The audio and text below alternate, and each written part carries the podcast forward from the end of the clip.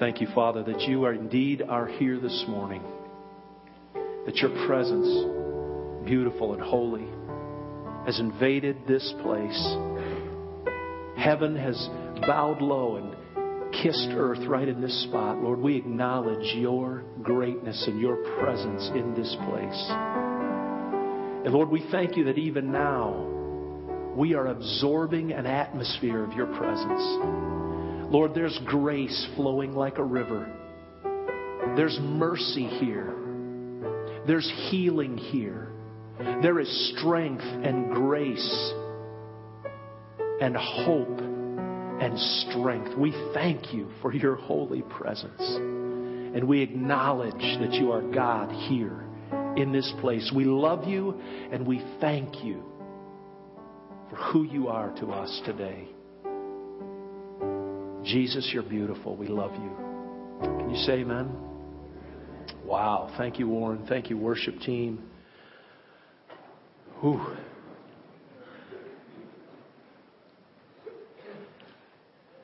You know, you encounter the presence of God like we are this morning, and there's you almost don't want to talk sometimes. You don't want to spoil the presence of God that's in this place. Well, good morning. It's great to see you. And uh, the nine o'clock service, the service for true Christ followers. It's great to see you this morning. And uh, could you just smile real big at your neighbor and just say, Thank you for being amazing? Would you do that?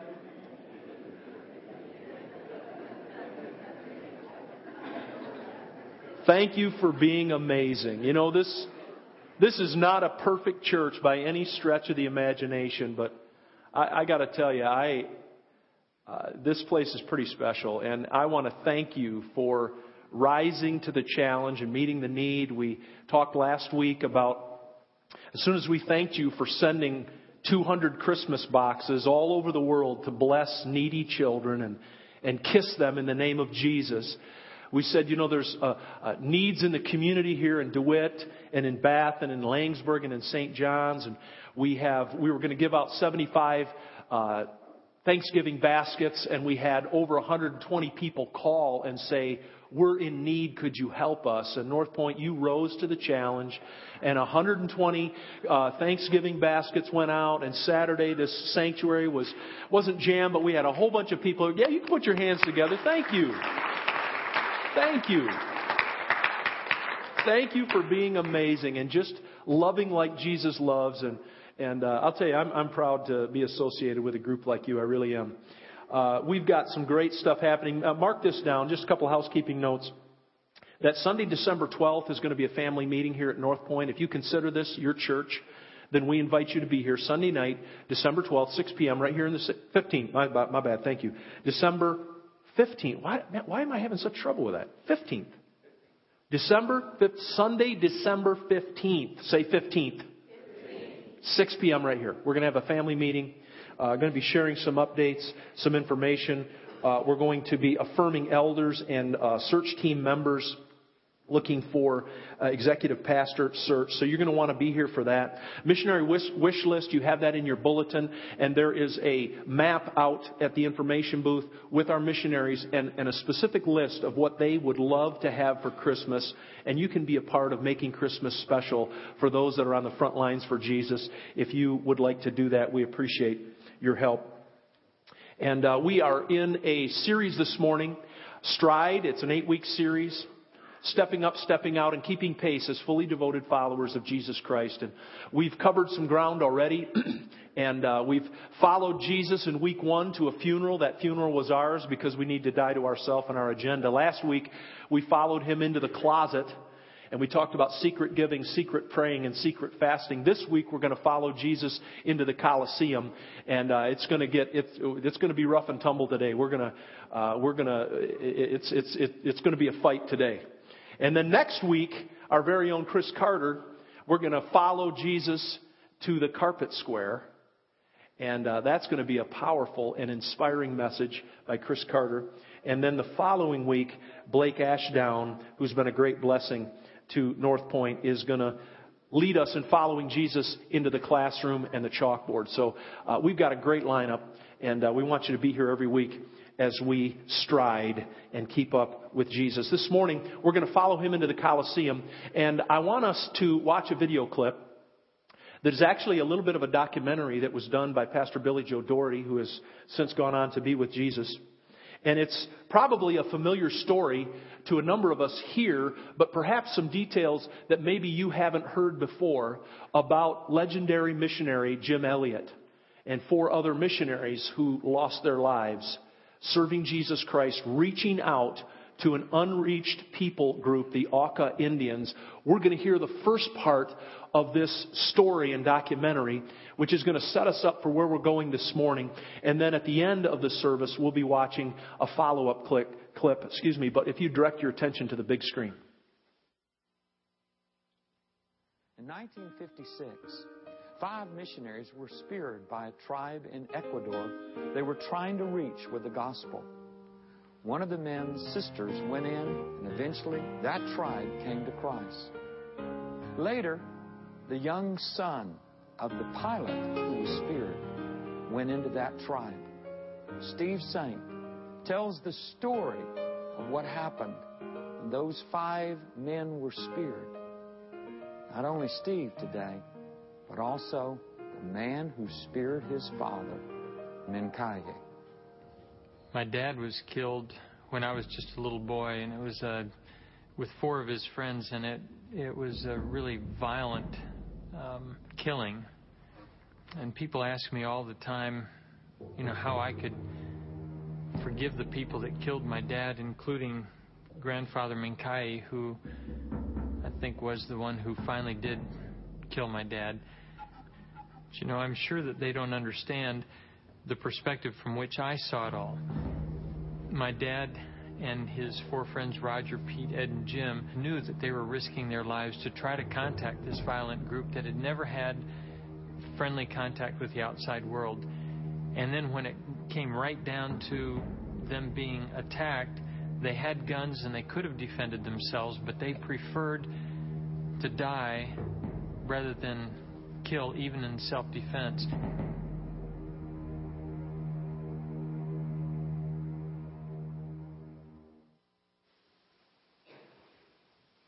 An amazing, true story, again, that some of us are familiar with. But what struck me was they actually were armed. You saw the guns. They had rifles. They had pistols. Jim Elliot had a pistol at his side that he chose not to use.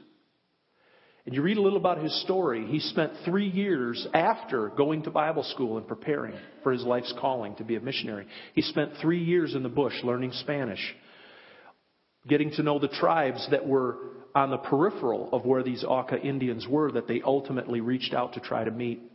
So he invested years of his life, as did his, his colleagues, to reach out in Christ like love to a group of people that didn't know Jesus Christ. Selflessly. And, uh, well, selflessly reaching out to these people. They could have fought. They could have used their weapons to defend themselves, but they chose not to because they didn't want to create a barrier to these people ultimately coming to know Jesus Christ. And this morning, we're going to follow Jesus into the Colosseum allegorically because we're going to go right into the middle of the fight. It's one of the toughest parts, one of the most difficult aspects of being a true Christ follower we're going to talk about this morning. We're going to talk about doing right when wronged. Easy to talk about. Easy to preach about. But it's a little more challenging to live out. We need the grace of God flowing in our lives. We need the power of the Holy Spirit to actually walk out what we're going to talk about this morning. We need God's grace and help in our lives to be fully devoted Christ followers. Doing right when wrong. That's what we're going to talk about this morning. And we're going to pick up right uh, where we left off. 1 Peter, a couple of key texts this morning. 1 Peter chapter 2. Verse 21, again, one of the base texts of our whole series, keeping stride. We said that, that being a follower and following in the footsteps, that's what Peter talked about. For God called you to do good, he says, even if it means suffering, just as Christ suffered for you. He is your example, and you must follow in his steps. Stride is about following in the footsteps of Jesus Christ, and we have to stretch in order to be like him. And we're going to stretch this morning by the grace of God.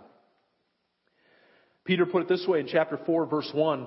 So then, since Christ suffered physical pain, you must arm yourselves with the same attitude that he had and be ready to suffer too. Jesus, Matthew chapter 5, verse 11 and 12. Blessed are you when people insult you and persecute you and falsely say all kinds of evil against you because of me. Rejoice and be glad, for your reward in heaven is great. Isn't that amazing? You are blessed when people insult you. We've all been insulted in this room, and it sure doesn't feel like blessed. Can anybody say amen? that doesn't feel blessed. That feels painful. That's a big ouch. Wow. When people insult you and persecute you and false, they lie about you. That doesn't feel blessed. Wow. That gets our gander up, man. If there's anything we want to respond to, dang, if you if you've got an ounce of humanness in you, you, you just, there's a part of us that Jesus is saying some pretty radical stuff here. He goes on, and a little bit later in Matthew chapter 5, verse 38 through 41, he says, You've heard it was said, an eye for an eye, a tooth for a tooth. You know, that doesn't sound too bad every once in a while. Can we just regress to the Old Testament every once in a while? No. Verse 39, but I say to you, do not resist an evil person.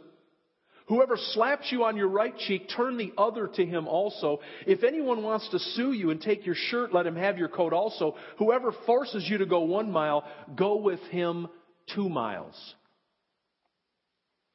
Jesus is teaching some principles about how to respond to incredibly difficult circumstances. And I thank God for him because he's our leader. He has set an example in every area. He doesn't point the way, he leads the way. Somebody say, Praise God for that. Yeah. So let's talk for a few minutes about instead of fight when wrong, now that's the natural inclination, it's to fight.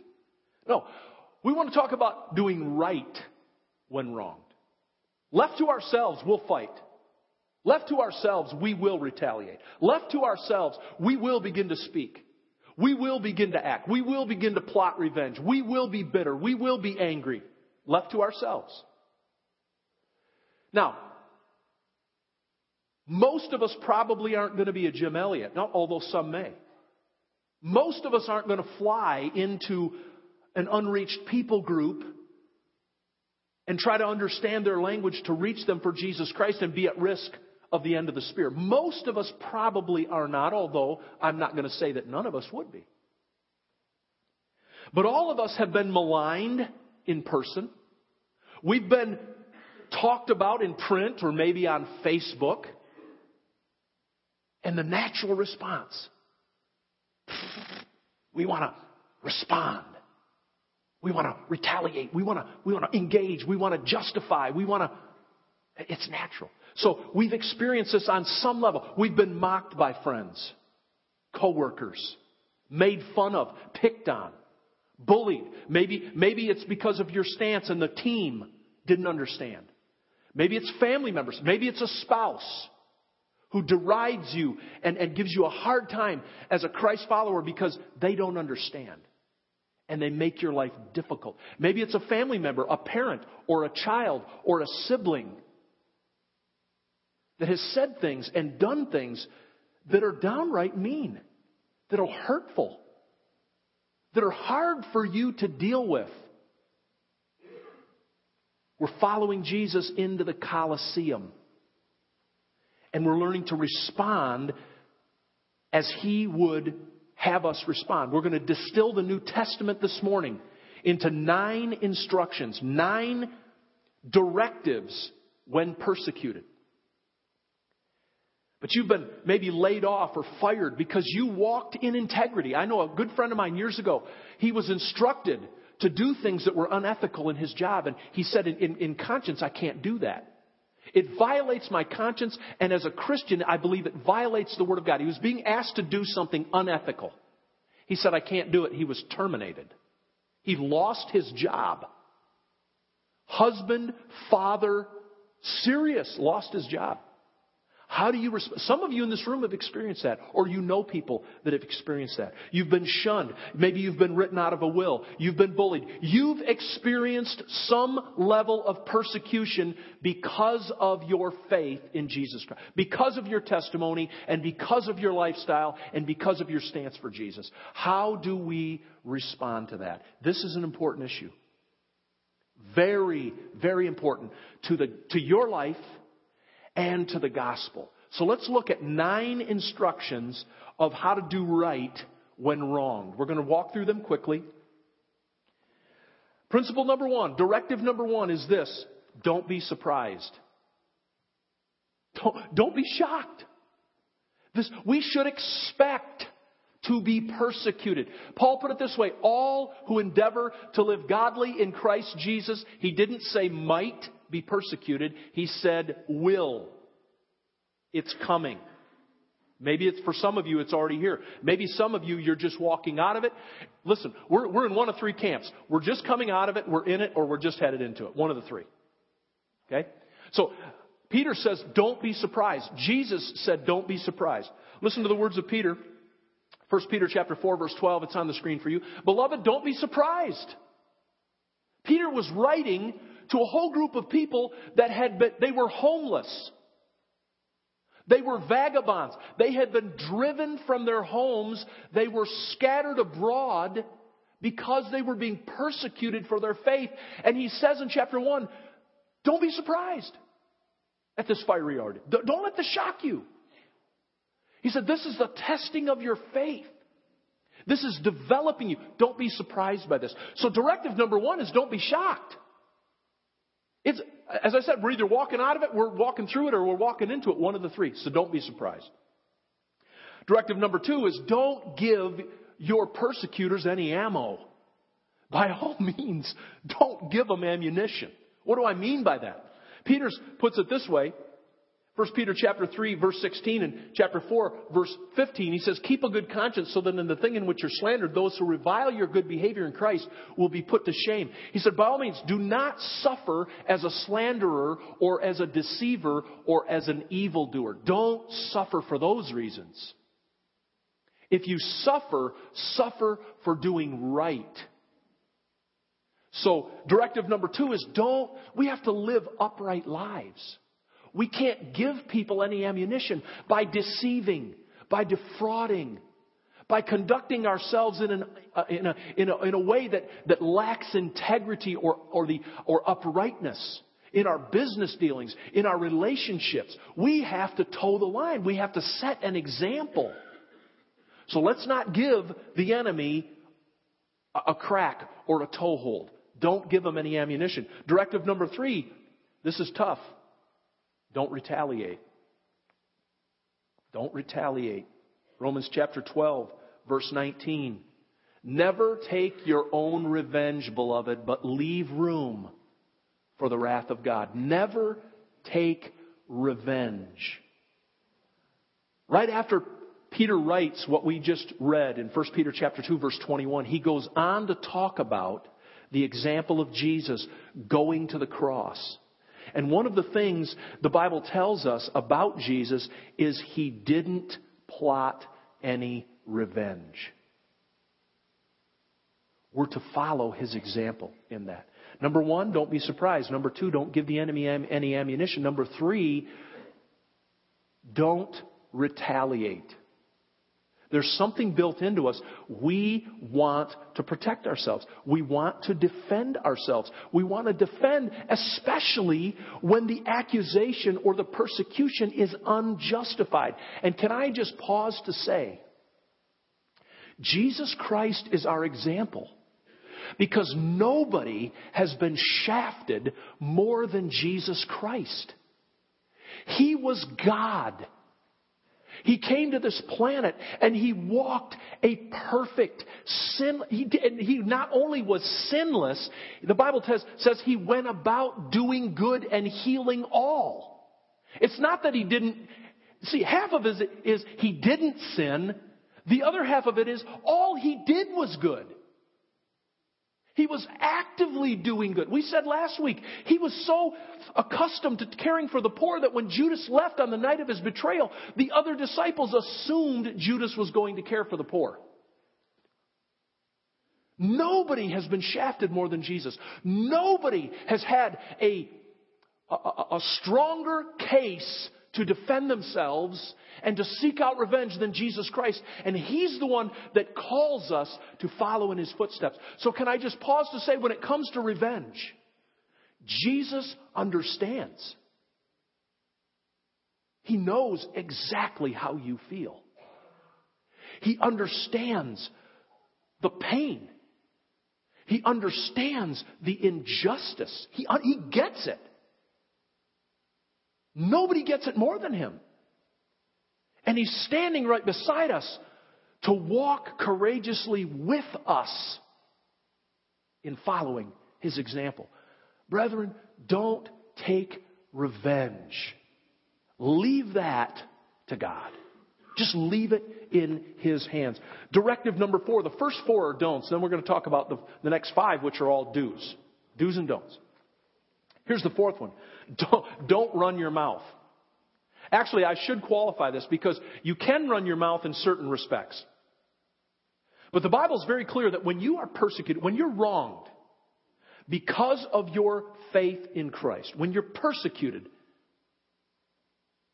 it says, shut your mouth. Why? Because that's the, that's the number one way we want to respond. Oh, We want to say something. Something on Facebook somebody says about you that's not right.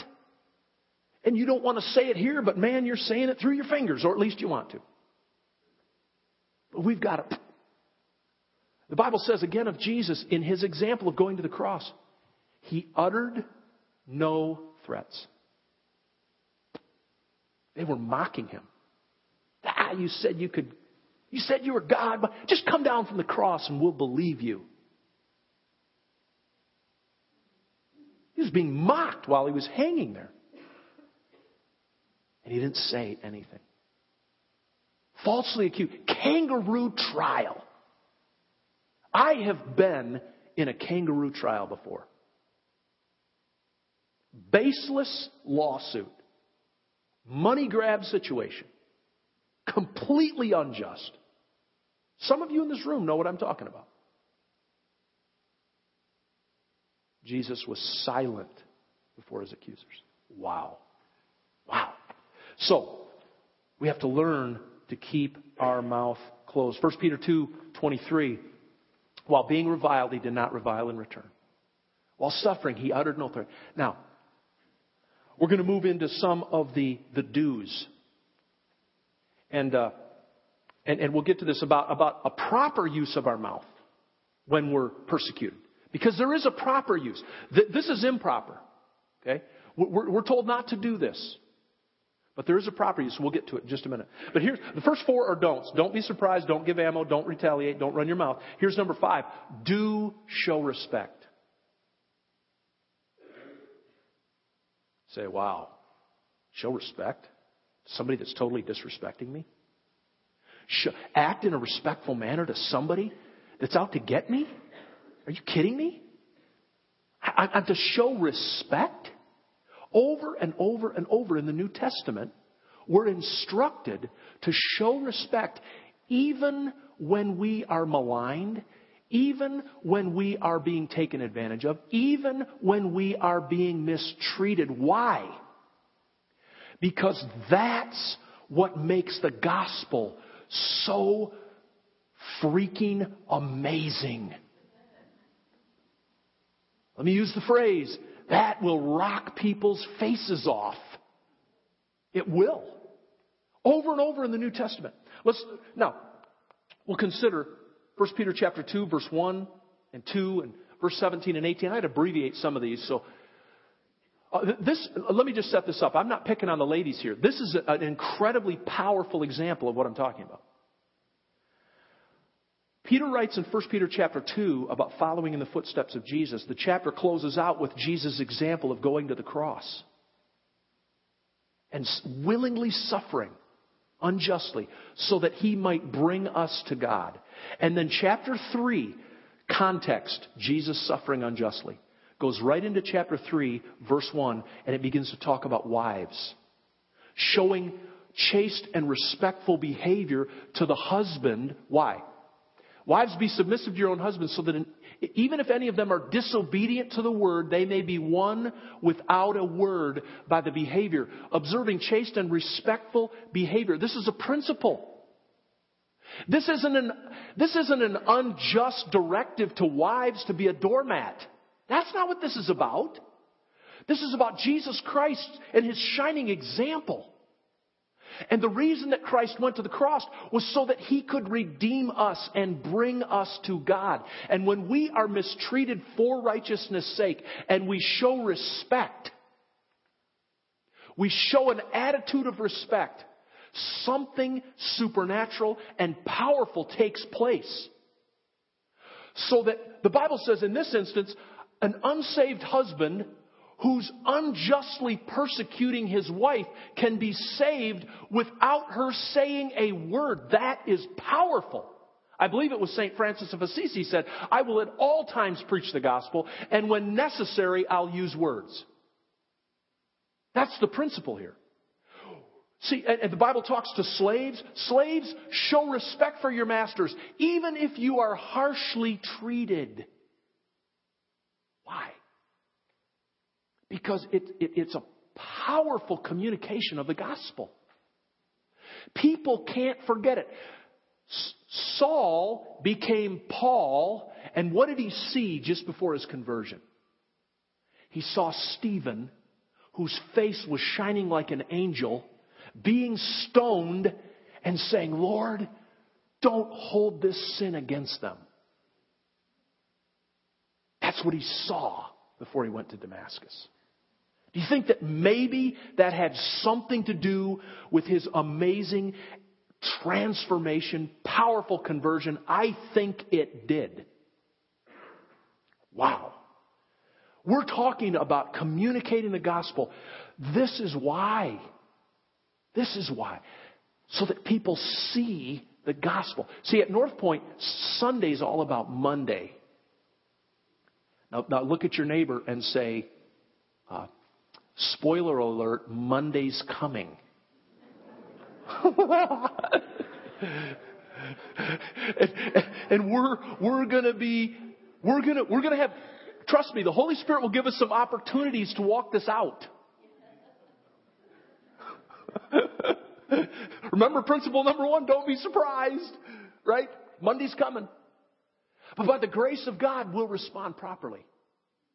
And the Holy Spirit will anoint our lives and our example to do something powerful in somebody else's life. I heard this statement years ago and I like it. Somebody else is waiting on the other side of your obedience. Sorry, I don't have that for the big screen, but you could write that one down because it's powerful. We're talking about properly responding. Do show respect. You may have no respect for the individual, but out of the fear of God and out of the respect of the name of Jesus Christ and his reputation, you're going to respond properly. You're going to respond right when wronged out of your commitment to Jesus Christ. All right, principle number six. We already talked about in the life of Jesus. It's simple. Do good. What do you do when you're wronged?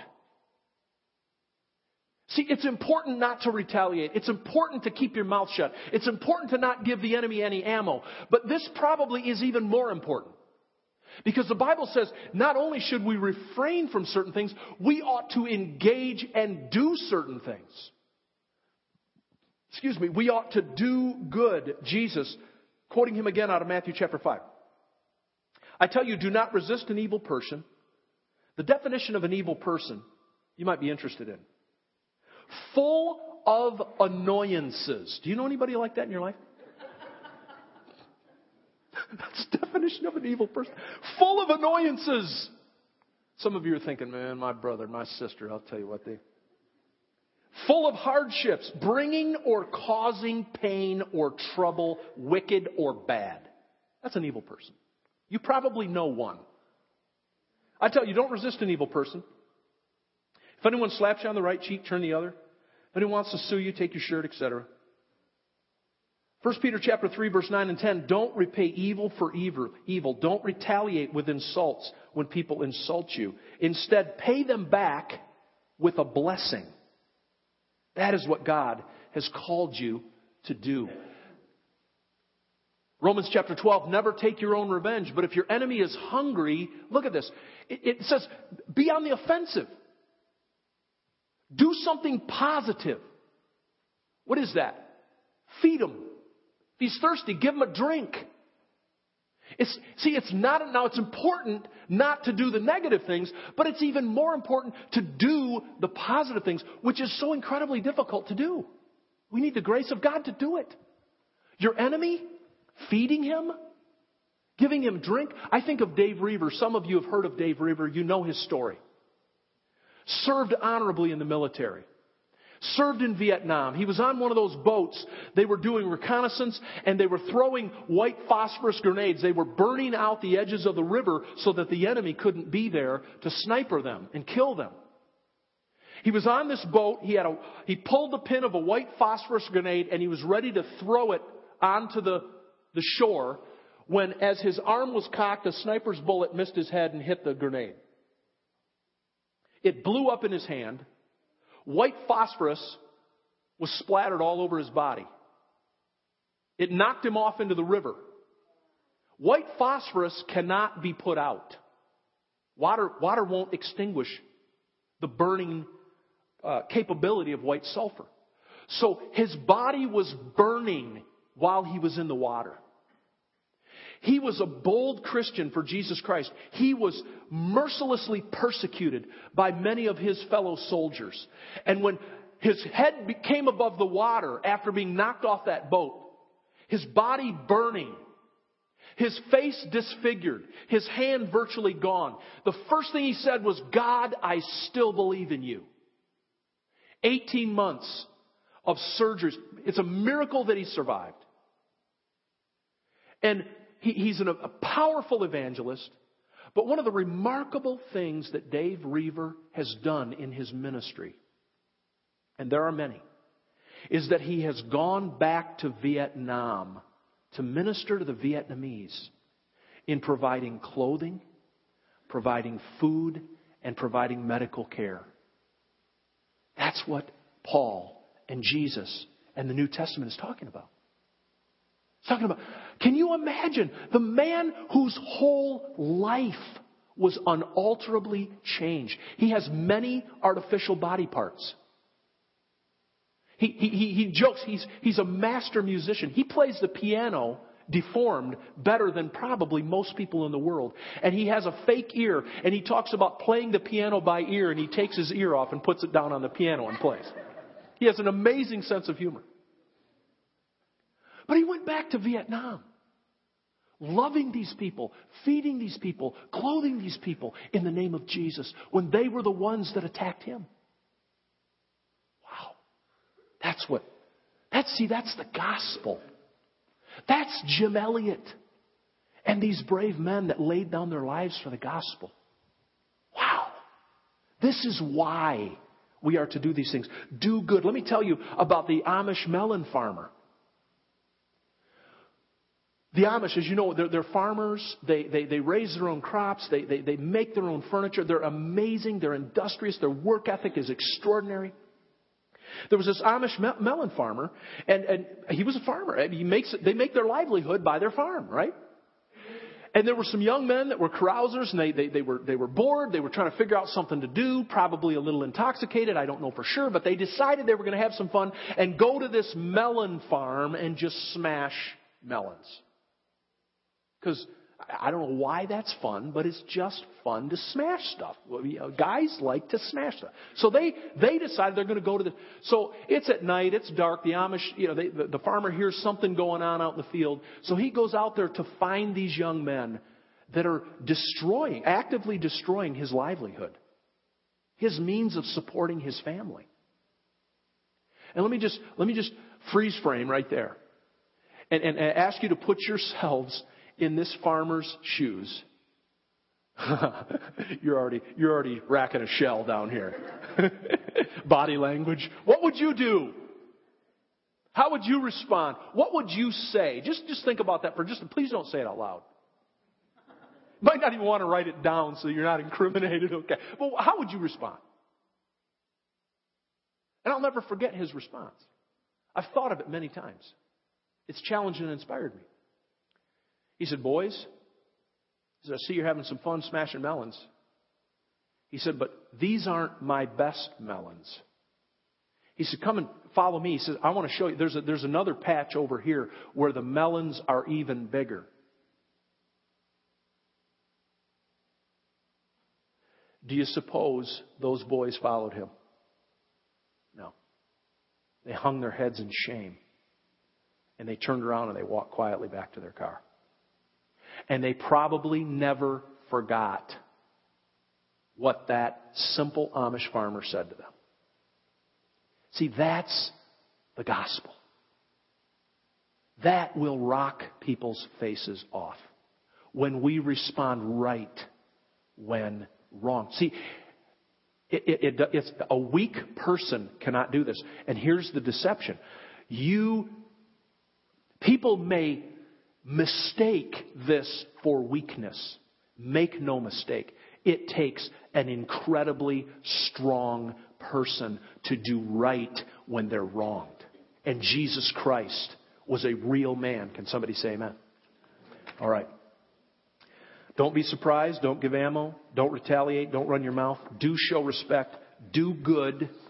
Here's principle number seven, directive number seven. Do pray. I said there's wrong ways to use your mouth. Here's a right way to use your mouth. Listen to the words of Jesus, Matthew chapter 5 verse 43. You've heard it said, love your neighbor, hate your enemy. But I tell you, love your enemies and pray for those who persecute you. This is a proper use of our mouth. Not reviling in return. That's not a proper. Not, not gossiping, not talking about it. Not going to the coffee pot or the water cooler and telling everybody at the office about what a dirt bag so and so is because they did you wrong. That, no, that's not a proper response. Now that's a natural response, but that's not a Christ follower response. Jesus said, pray for the, why? I'll tell you why. Two reasons. Because God has put this person in your life because He wants to reach them. And He wants to reach them through you. So that's the number one reason you should pray for them. The number two reason you should pray for them is, I put it this way, it Teflon coats your heart and your mind. Because when, some, when, when we are done wrong, it hurts. Let's be real. Okay, we're not super people. We're not superheroes. When people jack with us, it hurts. When people jack with the people we love, parents, somebody's bullying your kid, get real. We don't want to rip their face off. We, we want to we want to stop. We want to get involved, right? It hurts. It's painful. And those, those hurts and those wounds can go deep in our heart. That's why God in His wisdom said, pray for the person that's taking advantage of you because it does something for you.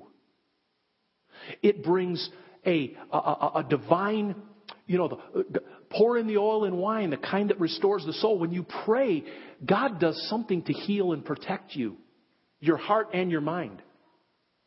The Bible says, as a believer, the love of God is shed abroad in my heart. But sometimes it's way, way, way down there.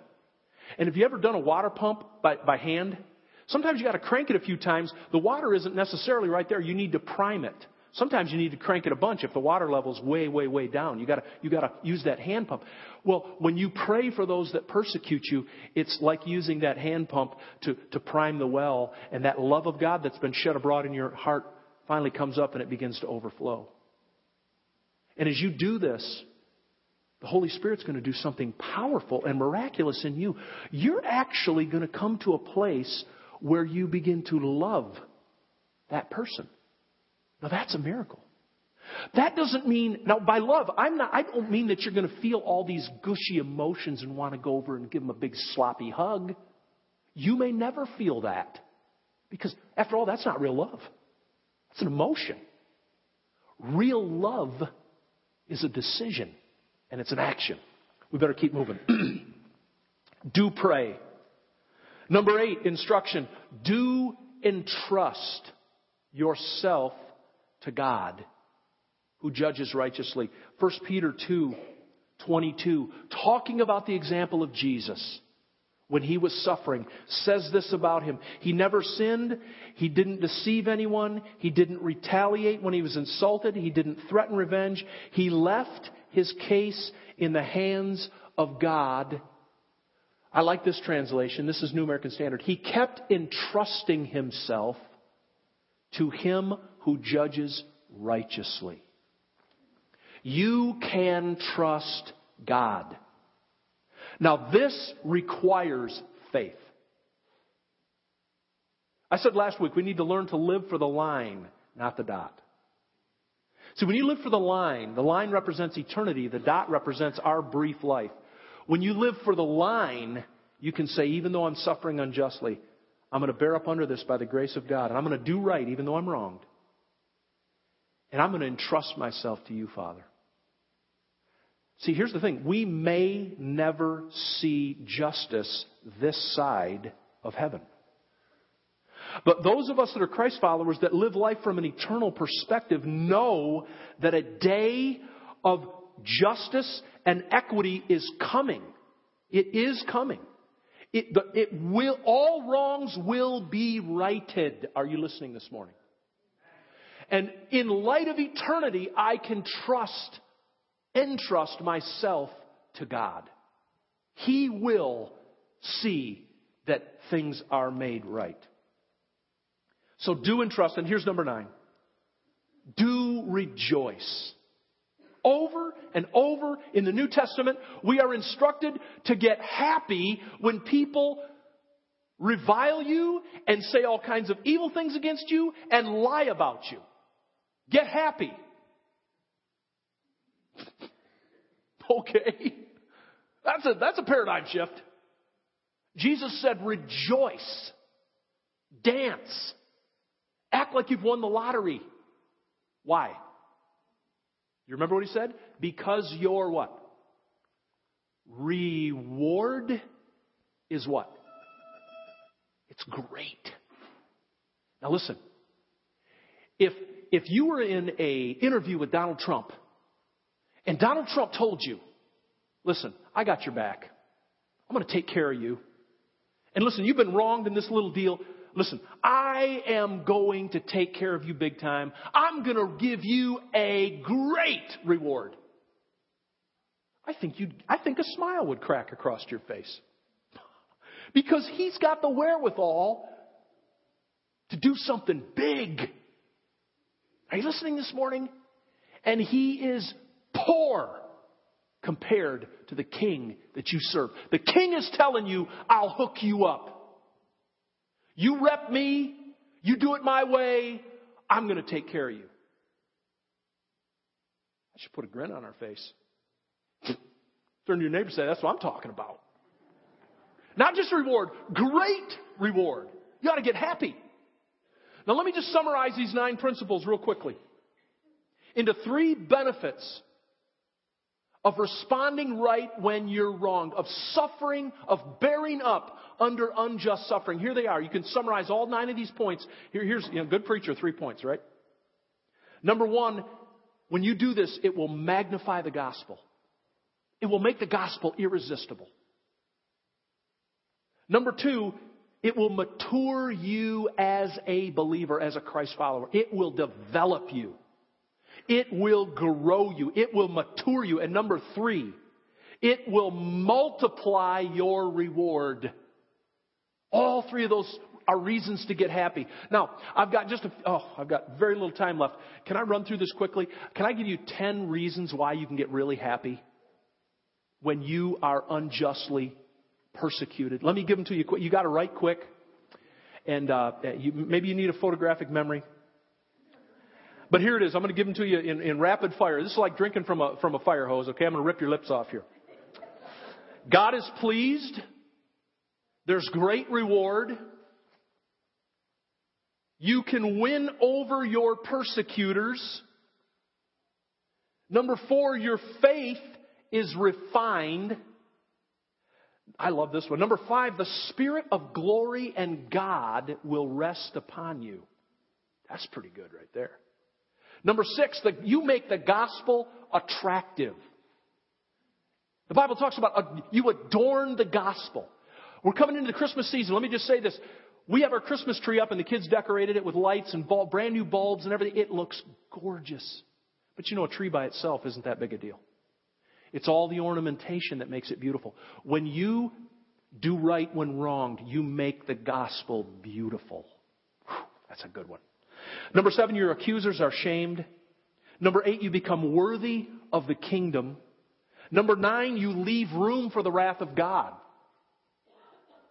Listen, your, your, your big brother is going to take care of it. He's going to take care of it. You can trust him to do that. And number 10, comfort. God comforts personally those that suffer because of his name. So those are 10 great reasons to get happy when you are persecuted. Now, I'm going to ask the worship team to come, or at least come in a minute. I'm going to show you another few minutes of the video clip that we saw earlier. And what I want you to take in. See, Jim Elliot and the four that died with him, the five men that died, they are heroes. They are modern day martyrs. But what I want you to see this morning, I want you to see what, in my view, is even more extraordinary than five men risking their lives to reach an unpe- un- unreached people group. And that is the response of the family members after their loved ones were murdered. Are you listening this morning? We're going to hear testimony of how they responded.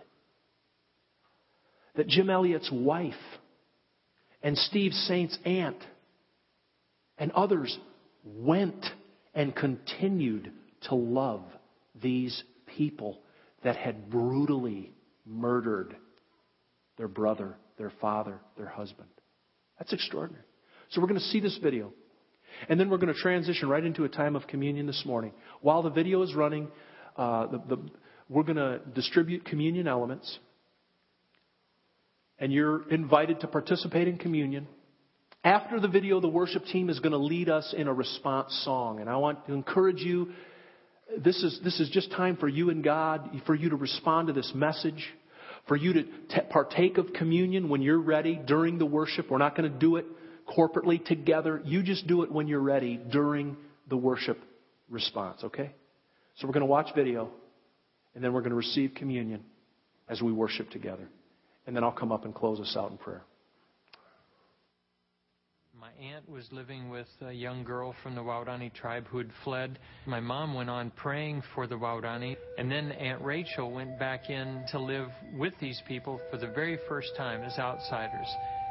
And my my aunt knew that there was a risk, and I knew that there was a risk that she would be killed too. Well, by the time a year, year and a half later, when I got to go in and live with Aunt Rachel with these people who had killed my dad, that isn't the way I saw them at all. I saw them as being the most special people in the whole world. I mean, why else would my dad have been willing to die for them, my mom go on praying for them, and my aunt risk her life for them? People think it's so amazing that I would forgive Mincaye, but you know, in their culture, because he killed my family, it was my right and my responsibility when I grew up to kill him or his family.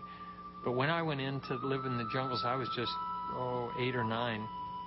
And I didn't have any of the skills that I needed to live in the jungles.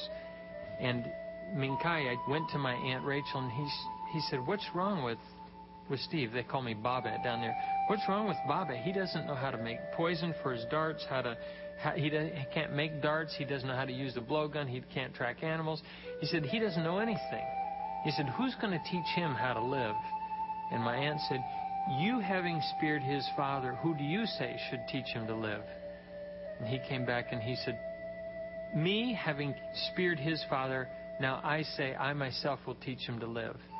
But you know, in doing that, because he had started walking a new trail, he had no idea. I was just a little boy. He had no idea whether I was going to walk God's trail or whether I would use the skills that he was teaching me to come back and kill him. But he forgave me what he assumed I would grow up to do because he had begun walking this new trail. So, really, if you look at it in the reality in which it took place, the forgiveness that he was willing to believe that I had given up my vendetta against him and then gave me the skills that I would need to carry it out if I didn't give it up, his was maybe the greater forgiveness than mine. When I was a teenager, my sister decided that she wanted to be baptized, and my mom said, Since you don't have a father of your own who's living, why don't you choose somebody who's had a positive spiritual impact in your life, and I'll ask him to baptize you? Well, Kathy immediately chose Kimo, one of the men who had killed my dad and Roger and Pete, Ned and Jim. And I thought, you know, look at these men here, Kimo and Dewey and Mincaye. They're the same men who were here at this very place and killed my dad. And now here they are. They're spiritual leaders in our lives. And uh, I realized if we let God write the story, He doesn't always promise that all the chapters will be easy, but He does promise that in the last chapter, He will make sense of all the other things that have happened in our life, even though some of them are terribly painful.